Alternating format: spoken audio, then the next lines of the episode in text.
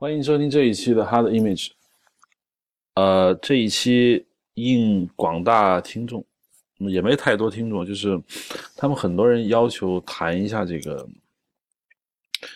就上次试出了一个预告片的，我不是潘金莲的那个片子要聊，但是我觉得因为那个片子没上映，所以呢。我上次跟你一块看了一下那个整个的完成片，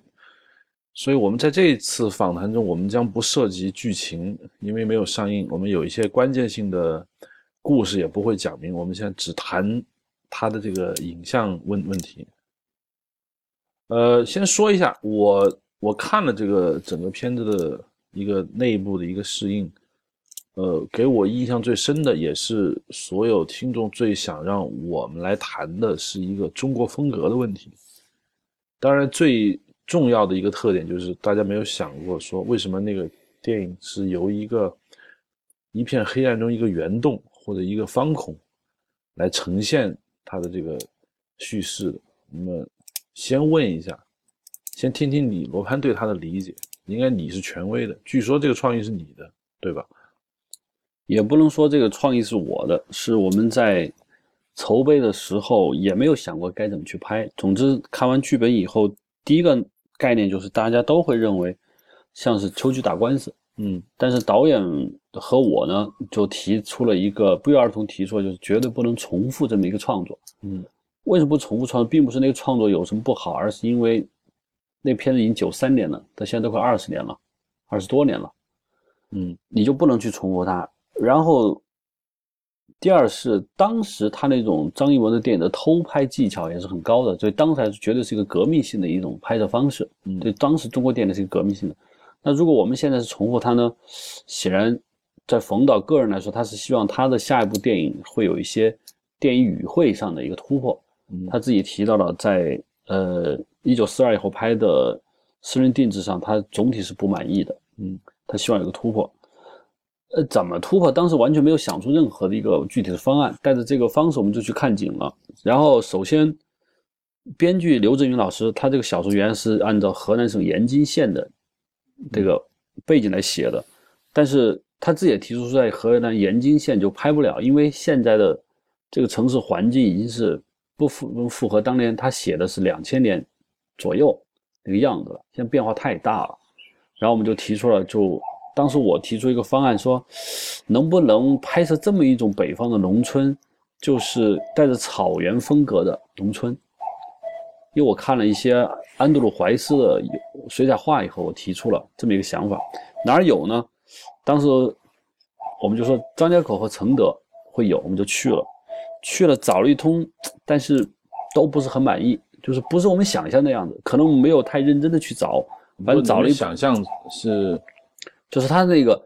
有稀疏的北方式的农村，但是外面是广漠的草原或者半草原地带，就你在画面中能看到是那种很壮观的农村。但是我想用宽幕镜头来拍，然后我当时导演也说是10月份开拍嘛，我想应该是那种金色的原野，然后白杨树、蓝天，然后是一些北方的农村。然后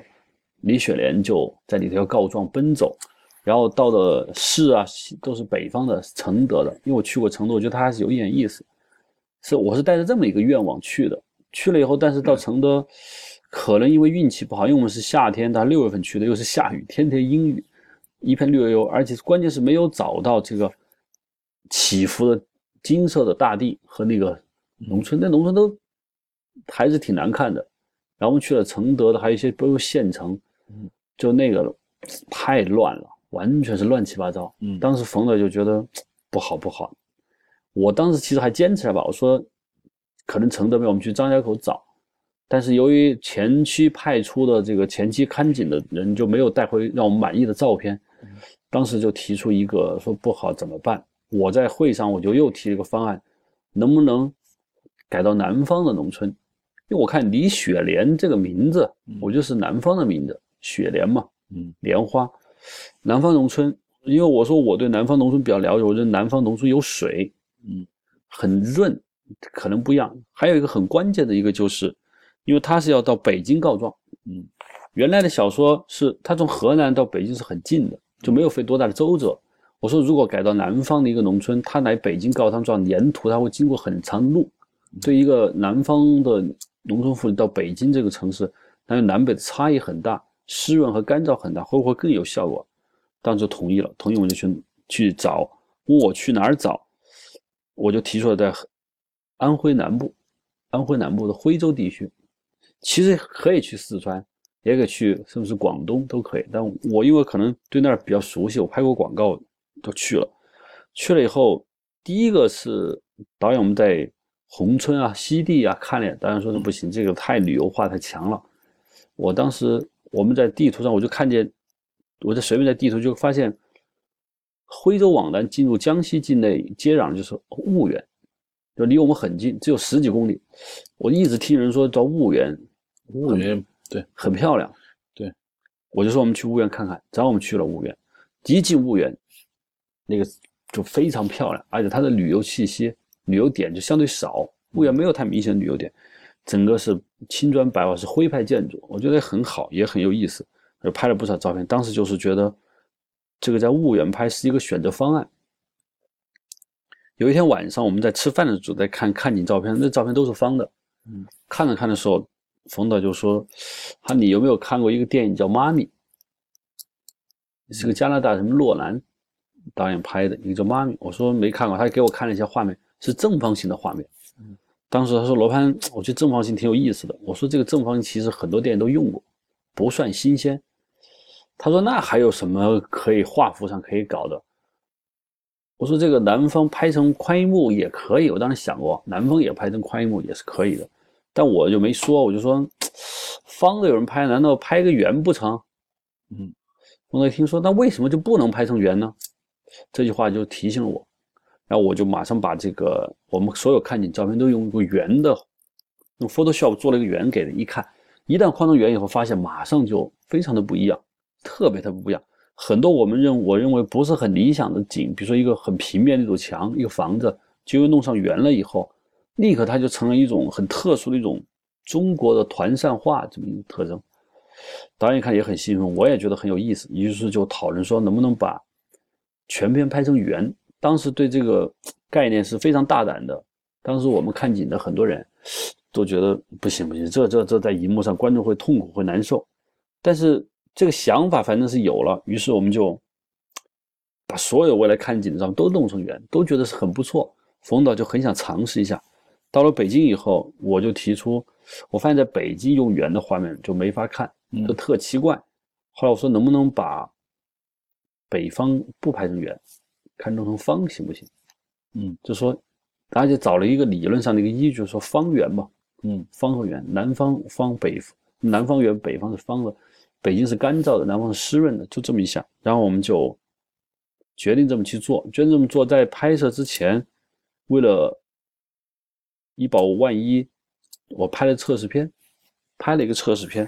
测试片拍完以后，基本上按照我所认为有中国化特色的方式拍完了，要给导演看。当然看来我们最后就确定，南方为圆，北方是方。就是这个样，这就是这个圆的来历。那当然，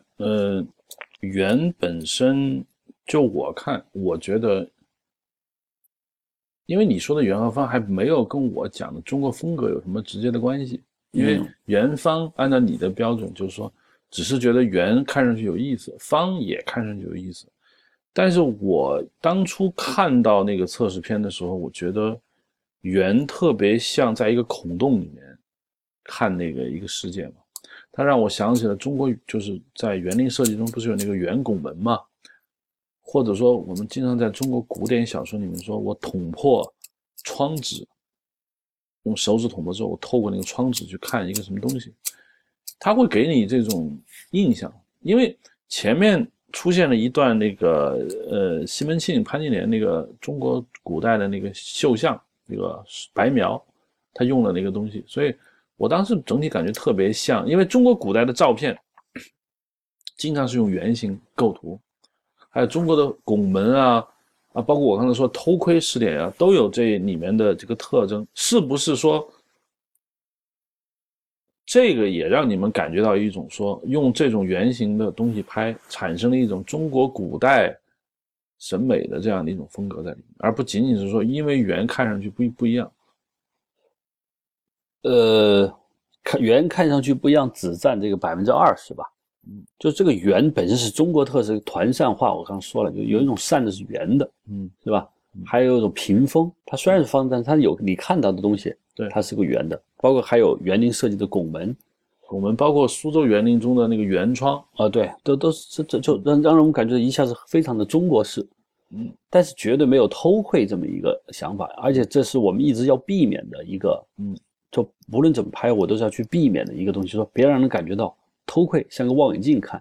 如果达到这个东西就显得就不好了，因为有审美的人一看这个圆，它出来的东西以后，它马上就会加上我们拍了很多江南的东西，水呀、山呀、那种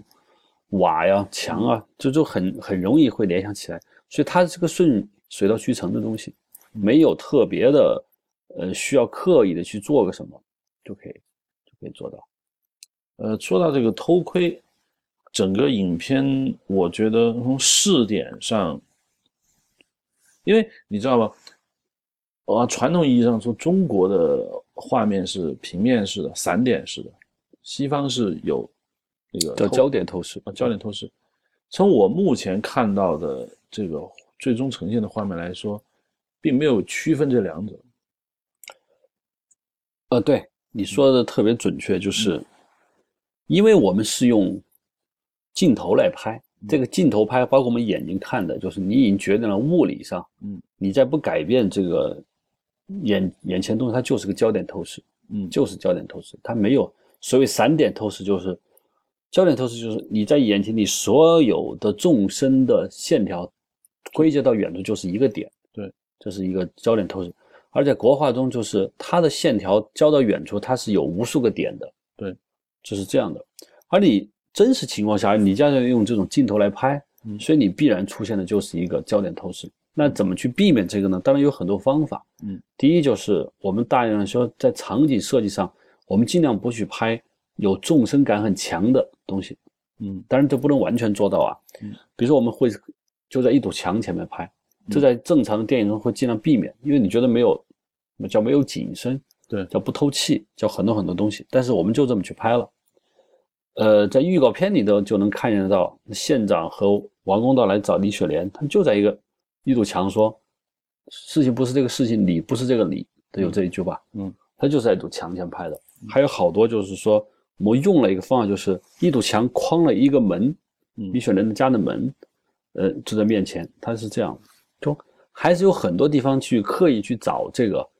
二次构图，通过二次构图让这个平面感会强一些。但是它绝对出现不了真正所谓的散点透视，因为它毕竟是个镜头，而成像原理也决定它不是散点透视。反而在有一些画面中呢，我又借鉴了中国画的特色，其实也借鉴了西方早期油画，比如说提香他们这些画，提香的画呢，包括最早的拉斐尔他们的画，就是前景两个人在对话的时候，你看后景的山，他都要画个山水，这个山水的透视其实跟前景是不是同一个透视？对，他要制作这种，就是说他是来自于西方教堂的装饰画。你光画一个圣母，光画一个耶稣不行，他不能画面是个没有东西，他就画了一些山水。对，因为装饰画本身不是焦点透视。对，就这个装饰画我就有谁用了。比如说我会看到有两个人在镜头聊天的时候，我会刻意把后景的山水把它露出来。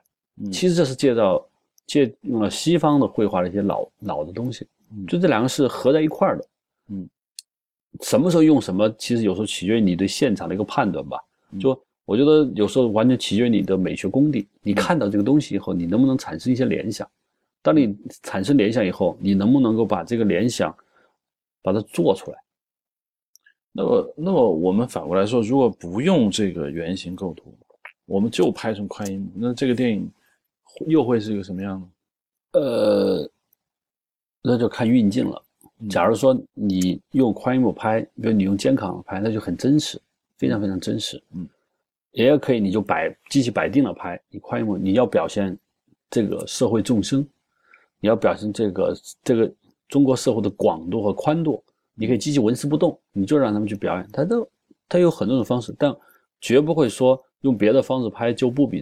这个圆要好，也有可能会更好。也有可能，比如说我可以想象，如果是宽银幕拍的话，整个银幕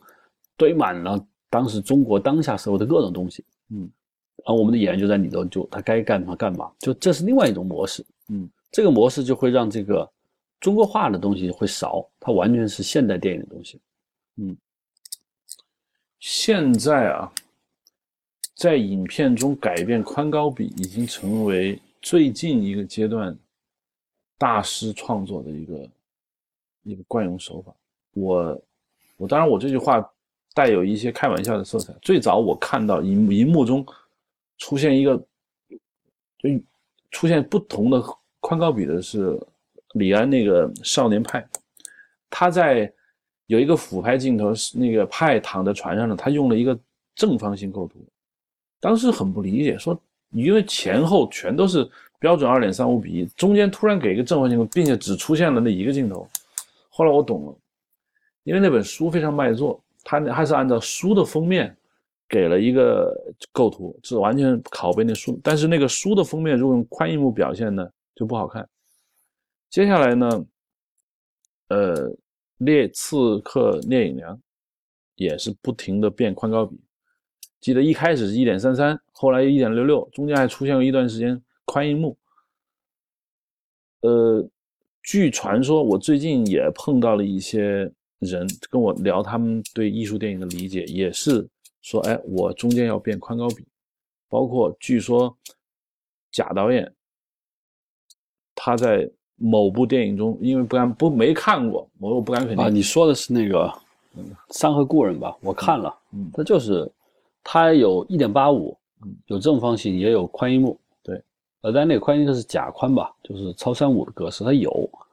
还有以前就是伊利亚图拍的那个美错，它也是这样的。美错的平时的画面是 1.85， 等它出现海边了以后，它变成宽银幕了。它也有一个变化，就是说为什么会改变这种宽高比构图，你认为是什么原因？我个人觉得改变宽高比构图最早是一种，是大家普遍认为宽银幕比较现代，正方形 1.33 会比较古典， 1.85 呢就比较正常，可能导演为了让这段故事显得更现代感一些，他可以用了宽银幕。有时候他比如说他要把这个画面视觉集中在人的身上，他不需要画面抢东西，他就可能用 1.85 或者 1.33， 这就是美错，我就是用的比较好的。但有些时候就是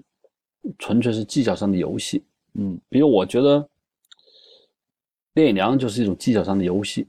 他没有我没有看出那个宽高比对他产生叙事上有什么多大影响，只会有一些古典感，一开始是正方形嘛，山河故人的宽高比变化呢，就是它的变化我觉得相对简单，就它在零分的一段就是 1.85:1 的，就很正常，非常非常正常，然后到了澳大利亚那一段就变成宽的了，就我认为它是用那现代这样，但这个东西本身于叙事上的价值没有那么明显。对，我还没有看到哪个说这个宽高比的变化会产生质的飞跃，因为其实宽银幕镜头并不是拍所有镜头的唯一最佳表现，有些镜头你发现用宽银幕拍反而不好看，比如说我有时候经常发现人物肖像用尤其是单人人物的时候用 2.35:1 拍是有时候不太好看，反而不如原来的我们说的120相机出来的那种东西。所以我觉得现代电影用 2.35:1 是因为某种趋势所导致，但是在很多时候 2.35:1 不是当前最合适的构图，所以它在中间它变换，只不过这种变换宽高比显得就是我觉得艺术上太靠前，观众不一定能接受。但是像你们这个电影中的方圆，我觉得还不能用变换宽高比来形容它。对，因为宽高比都没有变化，因为圆其实也是 1.33， 是那个框它的外切的那个方你看不到，那个方就是 1:1， 对，方就是它没有其实我用方式1:1，这个圆其实也是1:1，它没有宽高比变化，只是说它那个图的图形变了。这个变化是我觉得是一个比较完整的一套系统，可以想出来，就是说北京因为它是直线条多，所以我觉得用这个方形构图让这个北京的线条感强，南方的湿润的东西都用圆，它不存在宽高比。这个电影它现在最大的要解决的问题就是在于运动，运动方面，可能在这个预告片里面不是特别明显，就是说这个片子有这么几个运动的方式是很不一样的。第一，还没有摇过，从来没有摇过。有摇，没有摇镜头，有。那个当然，可能我想这不算剧透啊，就是。郭涛演的那个角色坐在椅子上说：“这可是一件大事，因为他要商量跟李雪莲对那个所有人对，所有人都认为那是摇镜头，其实那镜头就锁在那个三角，锁在那个云台上，左右都是锁死的，都没动过。我是怎么拍的呢？我实际上是在那个屋里设置了一个环轨，那个机上并没有人，就是说这个演员的调度完全是由这个摄影机。”走完以后他自己的控制，因为那机器它是一个环轨，说它永远对的是圆心，它在动。然后我们怎么拍呢？就是说我首先是空的走了一遍，把时长，然后这个机器是锁定了，它就是对着这个圆心然后走，然后演员看着监视器，看见什么它的镜头对着这个屋里的哪个角度，完了以后演员开始根据这个画面就排列，什么时候进化，什么时候出化，什么时候，然后他把他的台词在哪个走完。我们记得拍了试了5到6遍，然后演员基本上比较清楚，这个镜头在，他就看镜头在这儿的时候，我出入画，然后完了以后把这个时间长度、台词密度控制完，所以这镜头是完全没有摇，就是实际上是锁在，机器上的，你都没有人操作。为什么不摇呢？因为我在拍摄发现，这个圆如果摇起来以后，这个偷窥感会特别强，就真的像一个拿着望远镜，再看一下那儿看一下。所以我就跟导演说，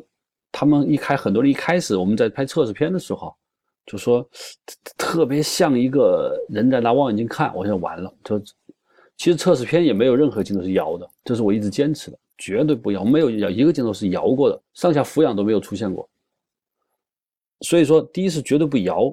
但当需要演员在做，你不能让他出画嘛，就是运动的时候基本上就是平行运动，就是你可以横移，对，可以横移，就但是这个横移基本上是以运动主体或在画面中间，横移的，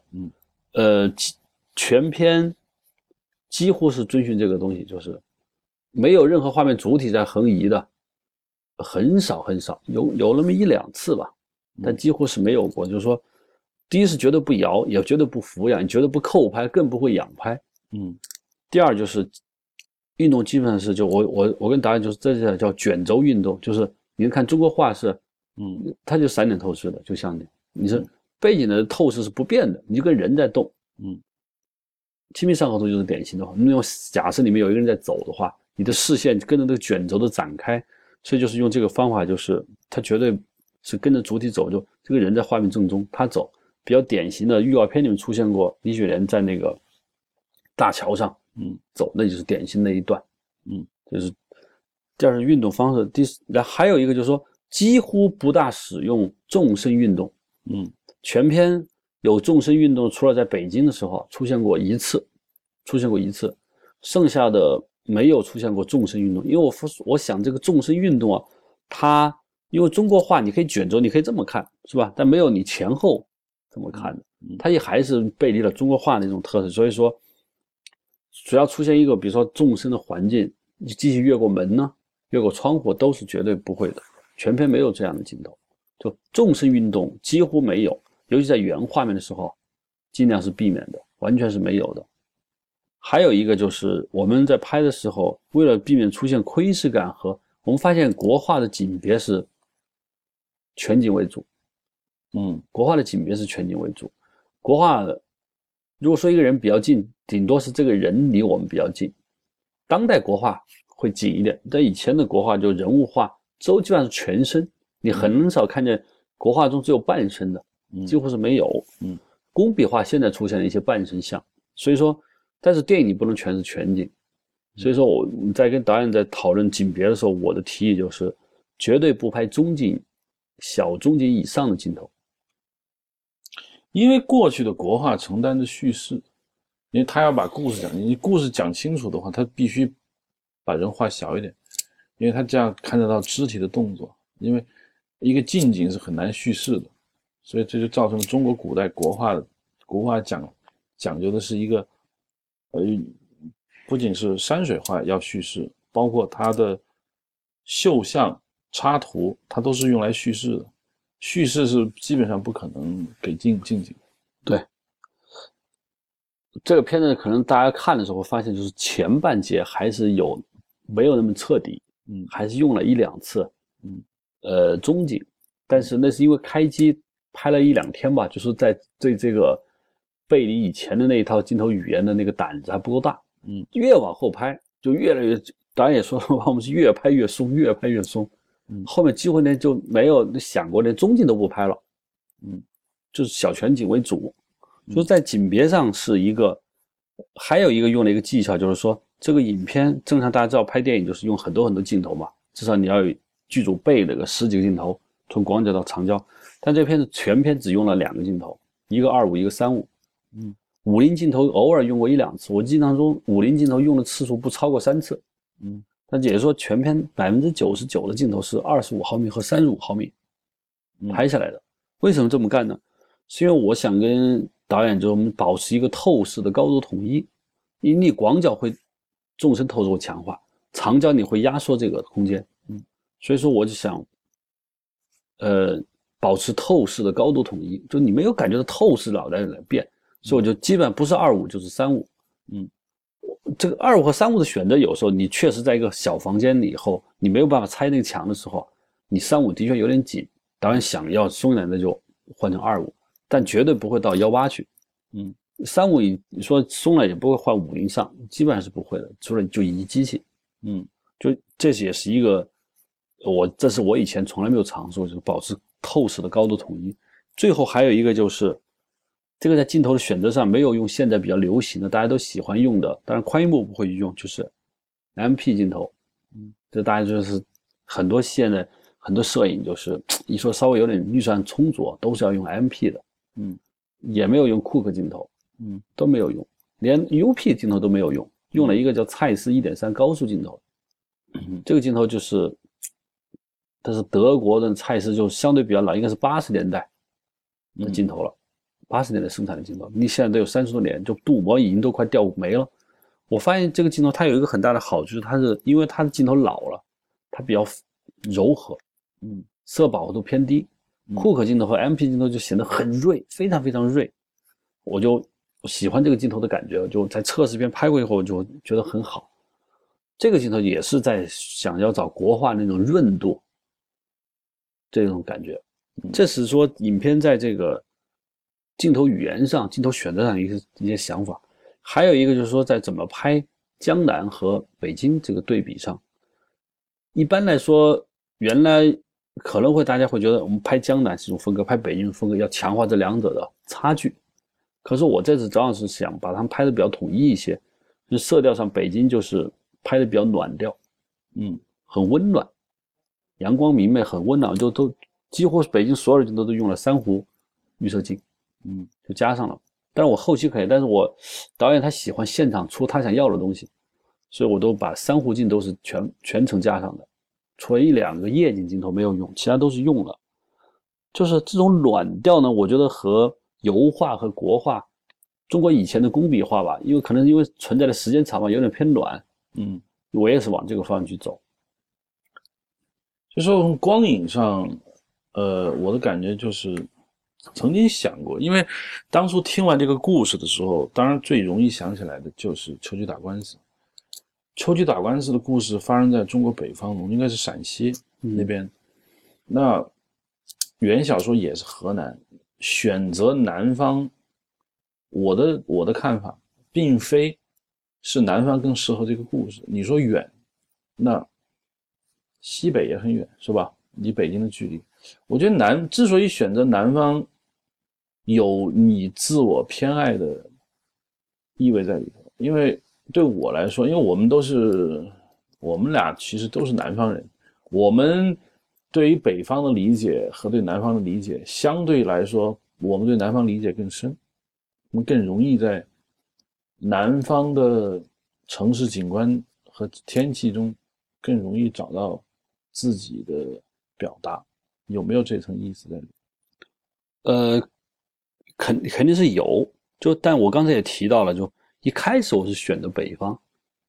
但是就是因为我知道小时候说的是北方嘛，我没有想到南方，一开始选的是北方，但是选的北方就更北了，就是已经晒北的农村了，还是没有往最正常的主流的这个北方农村去找。对，因为如果这个电影不是冯小刚拍的，比如说娄烨、王小帅，你选择，因为这我就不难理解了，因为王小帅你看很多人青湖贵州啊，包括他在重庆啊，娄烨上海啊，很容易找到那种南方的那种气息。冯小刚我在看这个电影的时候，总觉得这是他的东西嘛，后来发现也是，因为根儿还是那点东西，就是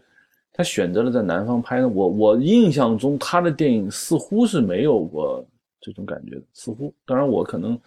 他电影我并没有看太全，但是我的感觉是没有。因为我们要说中国特色的话，那比如我举个最简单的例子，比如说我们讲秋秋打官司，秋秋打官司里面所有的让你觉得很真实的东西，就是因为它表现了中国的一种人文环境。但看完这个电影中呢，会让人产生一些小小的错觉，因为中国最熟悉的人文环境在电影中的表达不是南方，可能由于北京做首都做了这么多年，所有的北派文化占据了比较重要的位置，所以人们更容易熟悉像陕北啊、黄土高原啊，这叫中国。江南虽然我们不能说它不是中国，但是呢又显得不够那么准，好像尤其你像北京电影圈的文化来说，江南甚至是一种猎奇，就是说我们到那儿拍，显得很不一样。但是你的拍法又不属于那种说我们真的把江南当猎奇拍，我觉得中国很多去南方拍都是猎奇，因为他们首选都是乌镇这种地方，水乡，但显然你拍的婺源不是走乌镇的那种风格，它偏向于把贾樟柯的山西汾阳小县城版转移到了中国的南方的小县城。这个是否也是有夹带私货的这种感觉？因为你对陕北啊、黄土高原啊，包括这种北方具有明确北方特征的东西，其实是排斥的。因为你刚才讲说我们要去承德，我们要去草原半草原那种地带，但是草原半草原地带已经偏离了中国正统的文化形象。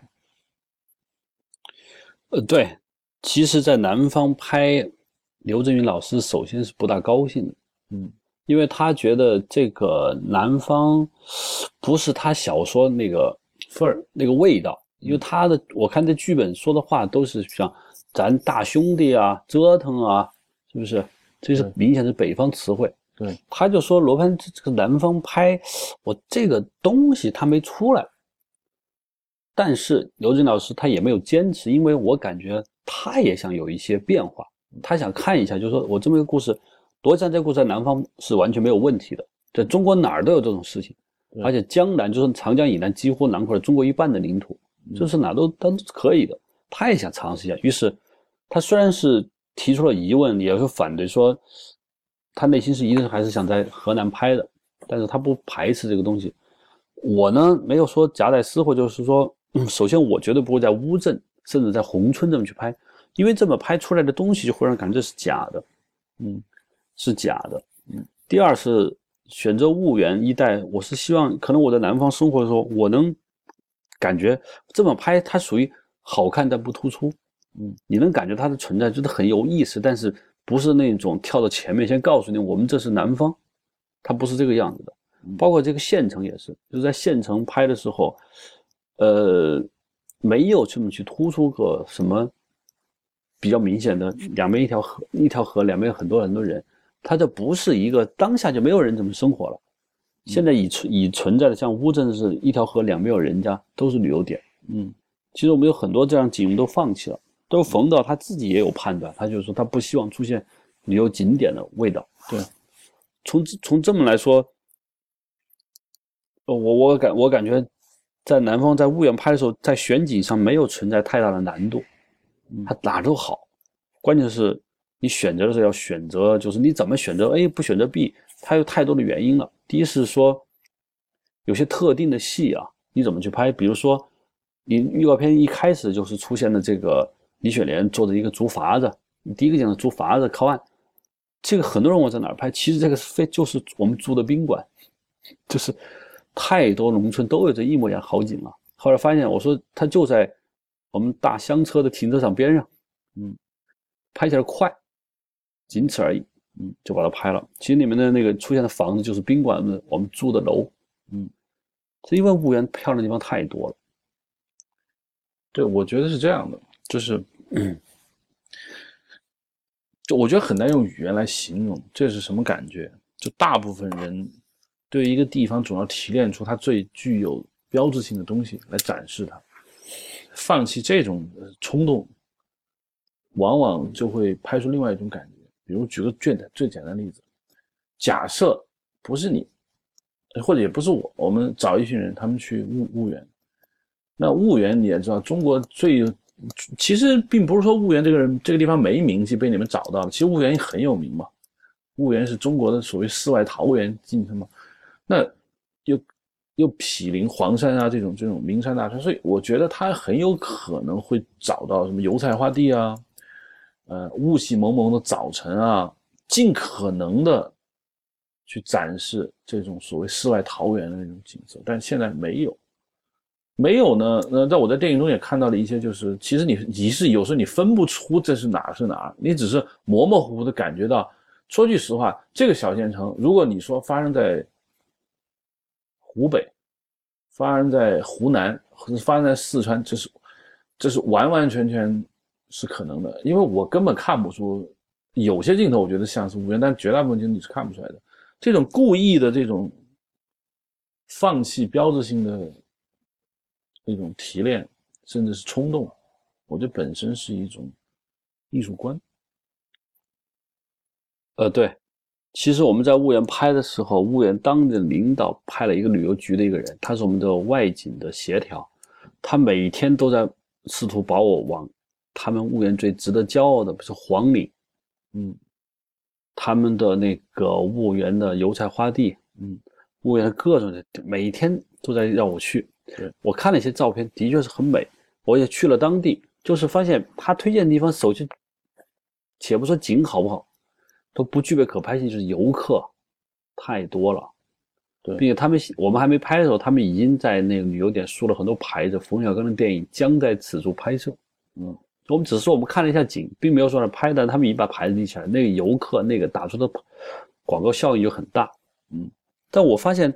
就这些东西拍下以后，它会杂乱无章，它形成不了整体。而且对于李雪莲这个人，他该住在哪儿，他首先他是一个中国偏僻农村的一角，他所发生的事情是一个不是说我们想象，就是说大家都会去关注他，就没人关注他，你这样还活着就没人管你这么一个状态。他一定要一个安静的村子。其实这个村子他住的这个环境，我们找了很久很久，找了无数个，直到有一天有一个县的人大的一个说，他当年在这个农村调研过，觉得比较符合我们想要的环境，他说就是有点远，就一看我觉得是比较合适的，就他就满足了一个他。有山有水，安静，没有游客。那个李雪莲，那个雪莲牛骨汤那个村子吗？是说的那个吗？对，就那个村子。那个房子其实是一个当地一个搞旅游的旅社，但是因为经营不善，就关闭了。因为那本来它就是个村子，它不是旅游点，周边没有什么特别有名气的，只是说旅游点要经过这条路。但我们看上以后，就把它盘下来的拍了。是这样的。婺源好多好地方我们都没去。还有一个就是从我上次跟你提到过，就是说我们不是说中国没有拍摄南方电影的经验，我曾经想起过几个，一个是我跟你说过穆德远老师拍的那个变脸，四川嘛，他曾经跟我讲过，说整条青石板路他要用煤油擦的干干净净，然后暖色的灯笼灯火会使用。然后他说那个我们当时放烟是把整个城市都放掉的。其实他那种视觉风格更像极力去营造那种很，就是我觉得是很难得的啊。第五代的摄影师拍的，比如说我们举个简单例子，就是当时李少红拍了一个电影，其实就在乌镇那边拍的，我忘了电影是叫什么，是红粉。曾建平他们也喜欢，就是说这种冷暖的光影的这种反差，成为一种，就是它要美，那种美，当然这就是我觉得很强的绘画感，特别强烈的绘画感，就是说我打断一下，就是说我觉得我和穆老师，他虽然说老师，区别是穆老师会发现一个环境和他想要的东西接近以后，他会用一切的手段让他更像我要的一幅画。我的方案是这个地方我看到以后觉得和我接近的环境以后，我就拼命的去找他哪个地方特别打动我，就把它强化。这是我跟他的区别。那个李雪人他们那个屋，我觉得哪儿强化，就发现那棵大树后面躲太阳那个时刻，我觉得好，于是我就在等这个时刻。我既没有放烟，也没有搞什么东西，就是我是选择并行放大，穆老师是去再造。但前提我们俩是一样，就是这个环境跟我们想象的比较接近。对，它是这么一个东西。还有一种就是为什么总下雨？下雨是我说的，就是我希望影片，其实影片下雨的戏不是那么多，片头就对，就是你一上来就下雨，就预示着这后面得下雨。因为当然你当你不下雨的时候人很正常，但是我还是对下雨印象深刻。包括比如举个最简单的例子啊，七宗罪里面从头到尾都是下雨，那下出了一种风格，就是它只要是它从头到尾在下雨。那你的下雨是为什么？我是打算10年前婺源全部下雨，我们都安排好了，什么都准备好了。10年前下雨的，就是影片一开始下雨，然后去他去看那个房子，说那个也是下雨的。对，只有大雨和小雨的区别，就是大雨和小雨的区别都其实都已经做好了，但是由于我们拍的冬天太冷，而且有时候下雨的确是花费的时间太长了，还有很多戏它不大容易接得上。有时候他去村之前他在下雨，那他路上应该是下雨，那辆汽车在山路上开，那个雨怎么下你就不好下，你不能说路上是晴到那就下。而且根据时间，有时候就是你拍着发现是大太阳的话，你没有办法等。后来考虑来考虑去以后，坚持了影片的前那么几场戏是下雨的，后面有下雨不多。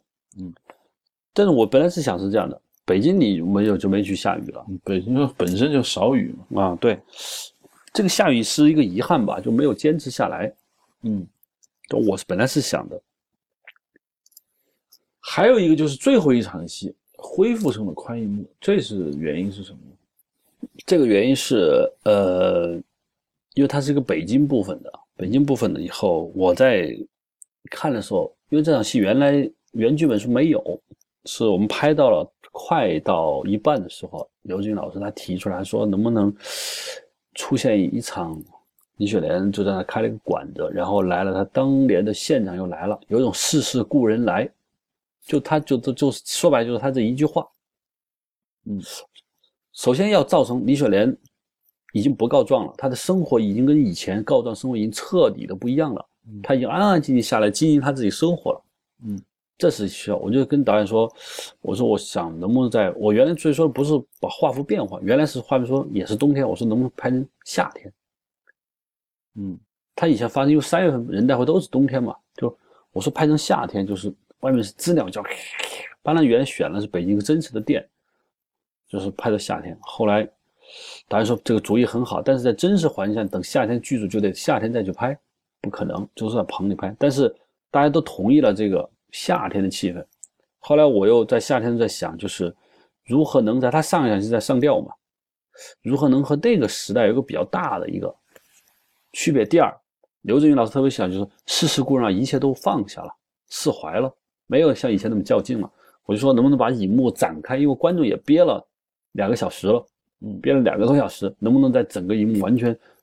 观众也松了口气，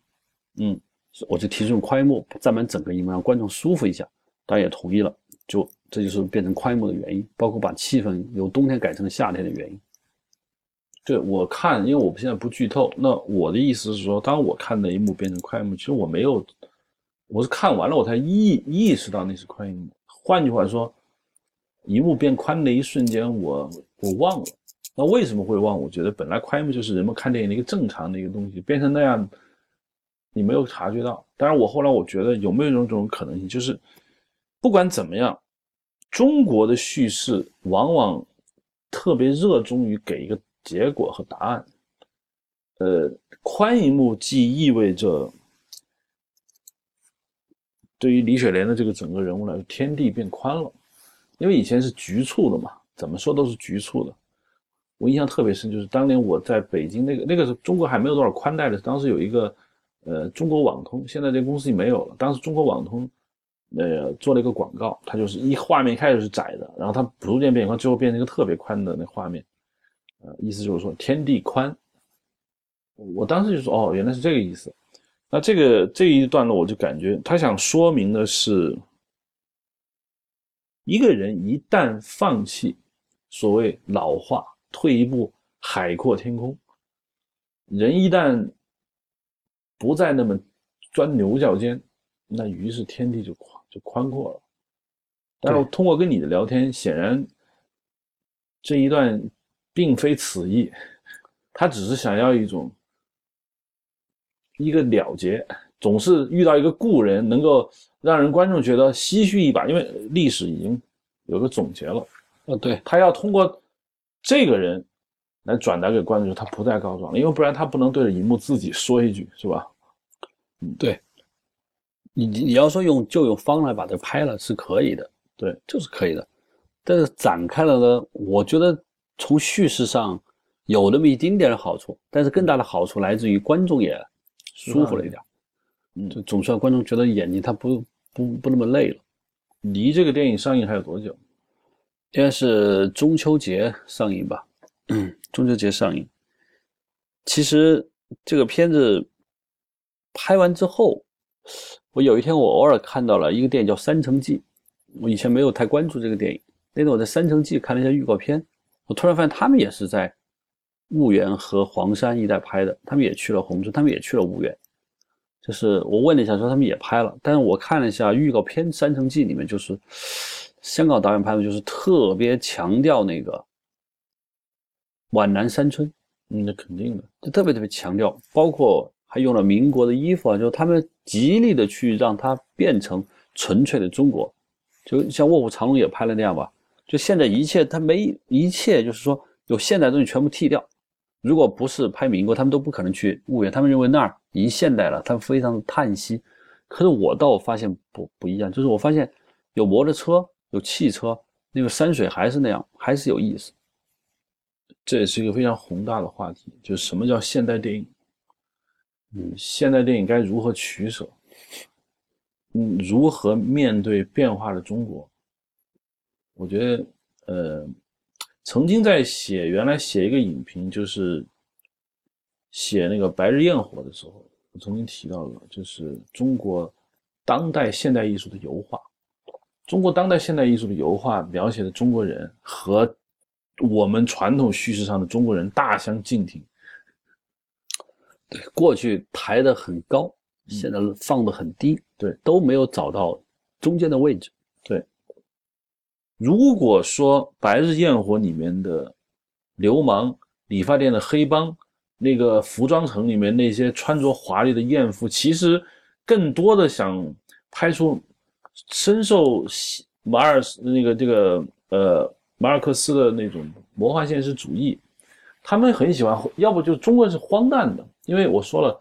只有魔幻现实主义这种荒诞才能跟西方话语产生直接的沟通。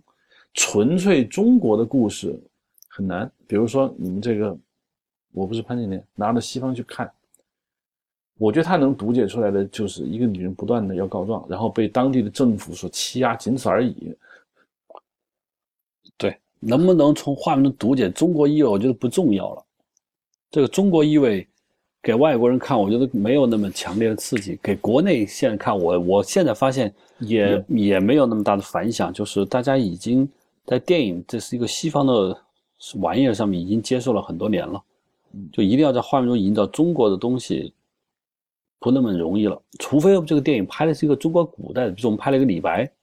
拍了一个苏轼，你用一个原画面及一切的手段极其中国化，我觉得那有可能会登峰造极，就是每一格画面都是一幅中国画，那可以。那我们现在他做不到这点呢，我也没觉得遗憾，不，我并不是觉得需要那么去做，因为这个电影让我想起了黄建新的《连队里杯咖啡》，他在西安，当然他用了西安的一些元素，城楼啊，包括西安的那个古城，但他并没有特别的去突出。他还是讲述的这个中国官场的那个故事，这个里面其实大量的也出现了政府办公楼、县长办公室，是吧？就是我觉得这个电影有意思就在于，就是他跑到了婺源去拍了一个不像让你看出是中国婺源的这样的一个风格的这种影片，从而形成了一种很奇怪的这种视觉风格，我觉得挺奇怪的。这种奇怪是好而不是不好，并不是随时随地需要提炼出那么纯粹的东西出来。对，等大家上映的时候，我觉得北京部分也是有点意思的，它的北京部分包括告状啊，包括那个大会堂啊，包括它最后自杀的环境，都是有一些想法。对，那看完片子才知道，就是它不是我们传统的拍北京就要拍CBD 要拍几个环呀，拍车呀，都不是这么拍的。看完电影就是，比如说我觉得自杀那一场就选了很多，选了无数个。最后你看到了那个自杀的环境是，我就选了一到晚上快天黑了我才到那个地方。我一下子觉得它是对的，就是我希望出现一种古意盎然。那就找到了。包括就是北京街头的戏。他都没有去强化什么北京大城市，而只是强化了一个空、安静、大，就这些。但是现在因为没办法说吧，因为它不是那么像圆那么有特点。对，我就在微妙之中。OK， 好，欢迎收听这一期的 Hard Image， 欢迎大家在微博和 Twitter 上关注我们，直接搜索“硬以上”三个汉字即可。这个节目可以在 IPN.LI 这个播客平台上收听并且下载，谢谢大家。